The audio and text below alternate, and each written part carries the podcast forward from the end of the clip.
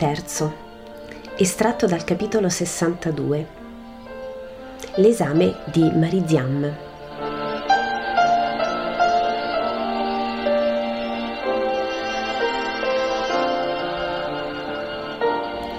Deve essere la mattina del mercoledì perché la comitiva degli apostoli e delle donne, preceduta da Gesù e Maria col piccolo fra di loro, si avvicina alla porta dei pesci.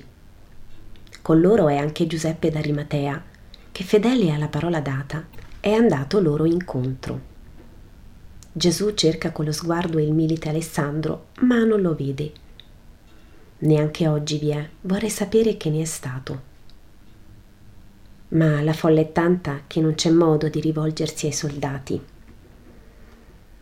La porta dei pesci è finalmente superata e questo fiume di popolo che a ondate si riversa in città, mescolato ad asini e a mandre, si dilaga per le vie. Eccoci, maestro, saluta Tommaso che è con Filippo e Bartolomeo al di là della porta. Giuda non c'è? Perché qui? chiedono in diversi. No, noi siamo qui dal primo mattino per tema che tu anticipassi la venuta, ma lui non si è visto. Io ieri l'ho incontrato, era con Sadoc, lo scriba, sai Giuseppe, quello vecchio, magro, con la verruca sotto l'occhio. E c'erano anche altri, giovani questi. Gli ho gridato Ti saluto, Giuda, ma non mi ha risposto, fingendo di non conoscermi. Ho detto Ma che ha costui? e gli sono andato indietro per qualche metro. Si è separato da Sadok, col quale pareva un levita, e se n'è andato con gli altri della sua età, che non erano certo dei leviti. E ora non c'è. E lo sapeva che avevamo deciso di venire qui. Filippo non dice nulla. Bartolomeo stringe le labbra fino ad annullarle, quasi per fare barriera al giudizio che gli sale dal cuore. Bene, bene, andiamo lo stesso. Non piangerò di certo per la sua assenza, dice Pietro. Attendiamo ancora per un poco. Può essere stato trattenuto per via, dice serio Gesù. Si addossano al muro dalla parte dell'ombra, le donne in gruppo, gli uomini in un altro gruppo. Sono tutti in veste solenni.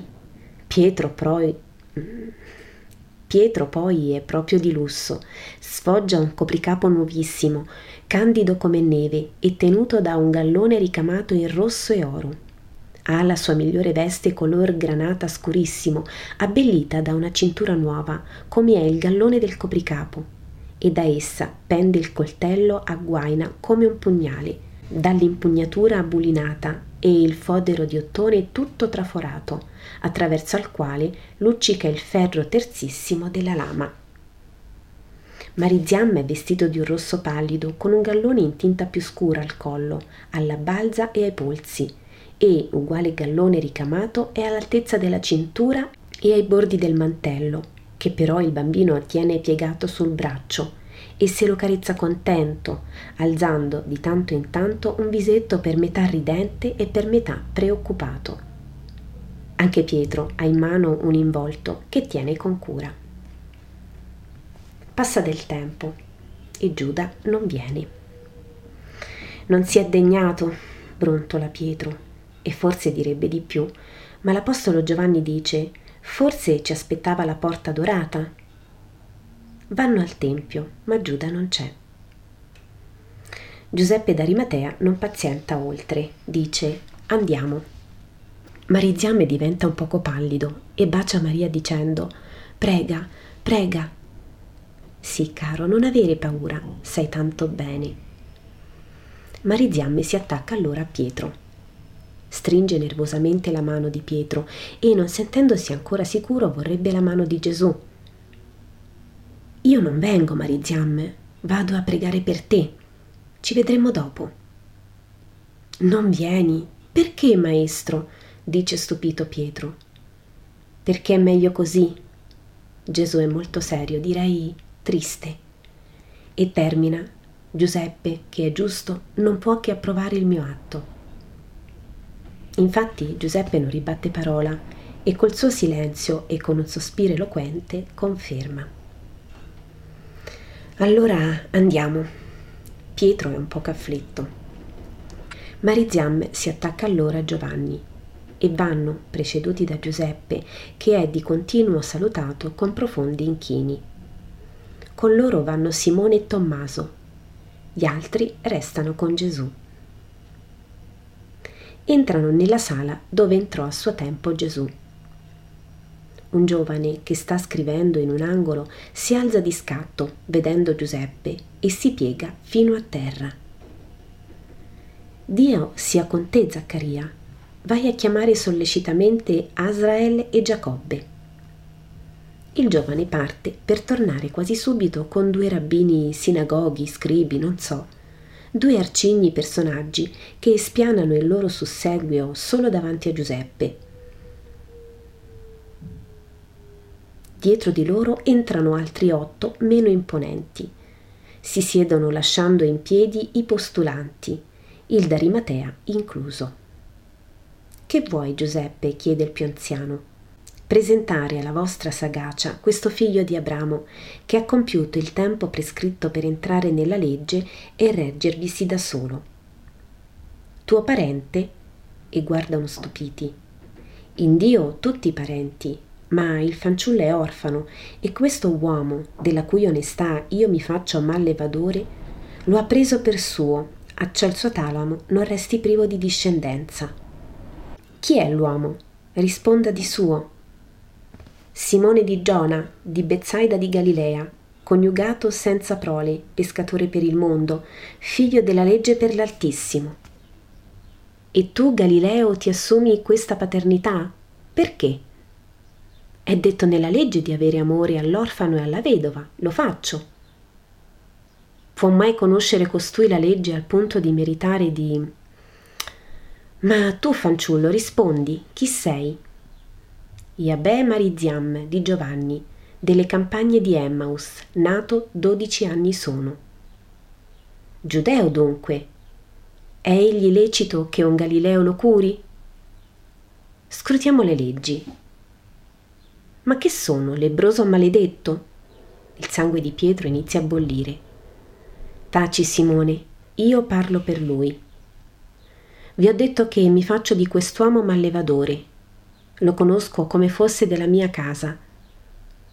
L'anziano Giuseppe non proporrebbe mai una cosa contraria alla legge e neppure alle leggi.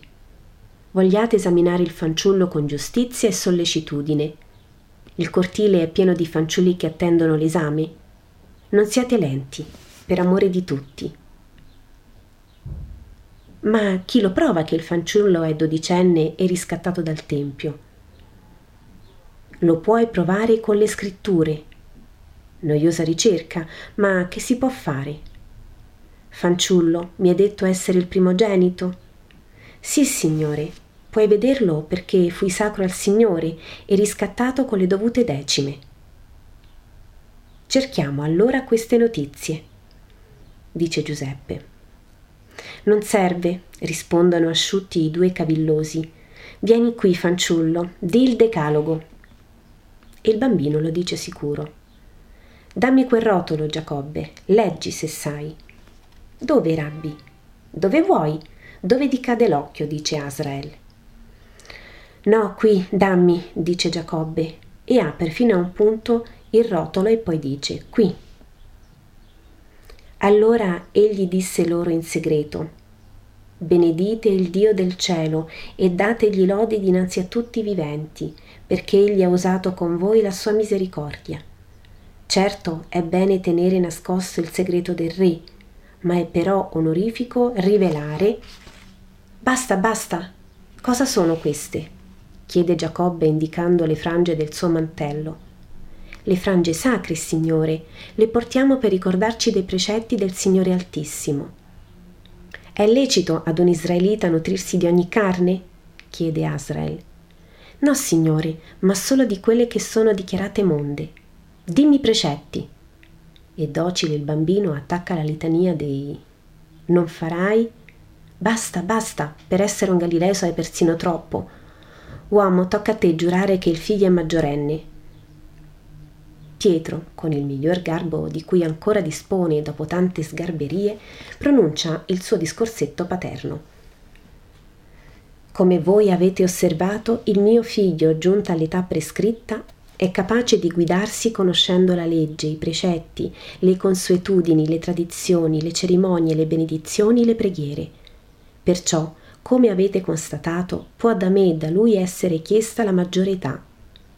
Veramente ciò doveva essere detto prima da me, ma qui sono state violate e non dai soli Galilei le consuetudini, e fu interrogato il fanciullo prima del padre.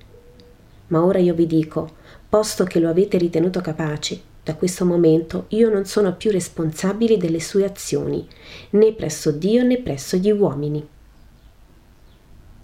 Passate nella sinagoga.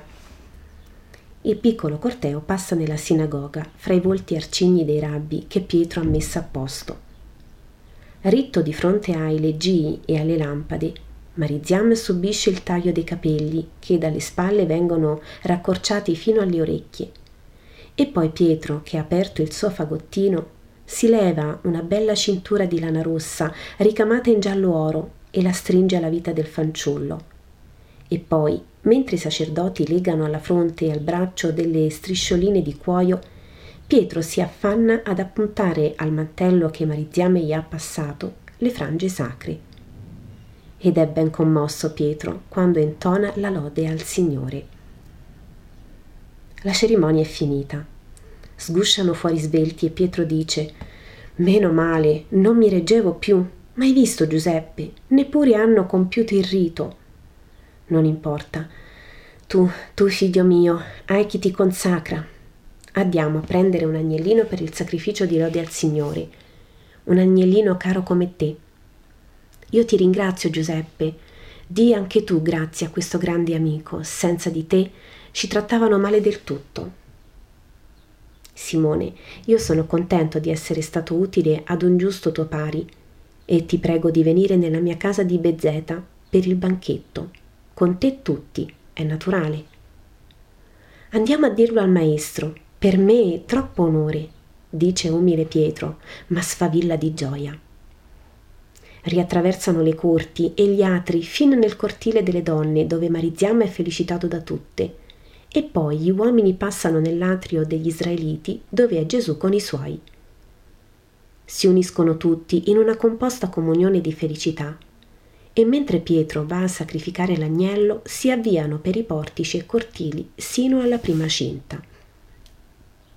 Com'è felice Pietro col suo bambino, perfetto israelita ormai, tanto da non vedere la ruga che taglia la fronte di Gesù. È soltanto nella sala della casa di Giuseppe quando il bambino, alla richiesta di rito su quanto vuole fare in futuro, dichiara sarò pescatore come il padre mio, che fra le lacrime Pietro si sovviene e comprende. Però Giuda ci ha messo una goccia di veleno in questa festa. E tu sei crucciato, maestro, e gli altri sono tristi per questo. Perdonati tutti se io non ho visto prima. Ah, quel Giuda, il suo sospiro credo sia in tutti i cuori. Ma Gesù, per levare il veleno, si sforza di sorridere e dice Non te ne crucciare, Simone, non manca che tua moglie alla festa. E io pensavo anche a lei, così buona e sacrificata da sempre. Ma presto avrà la sua gioia, inaspettata, e chissà come bene accolta. Pensiamo al buono che è nel mondo.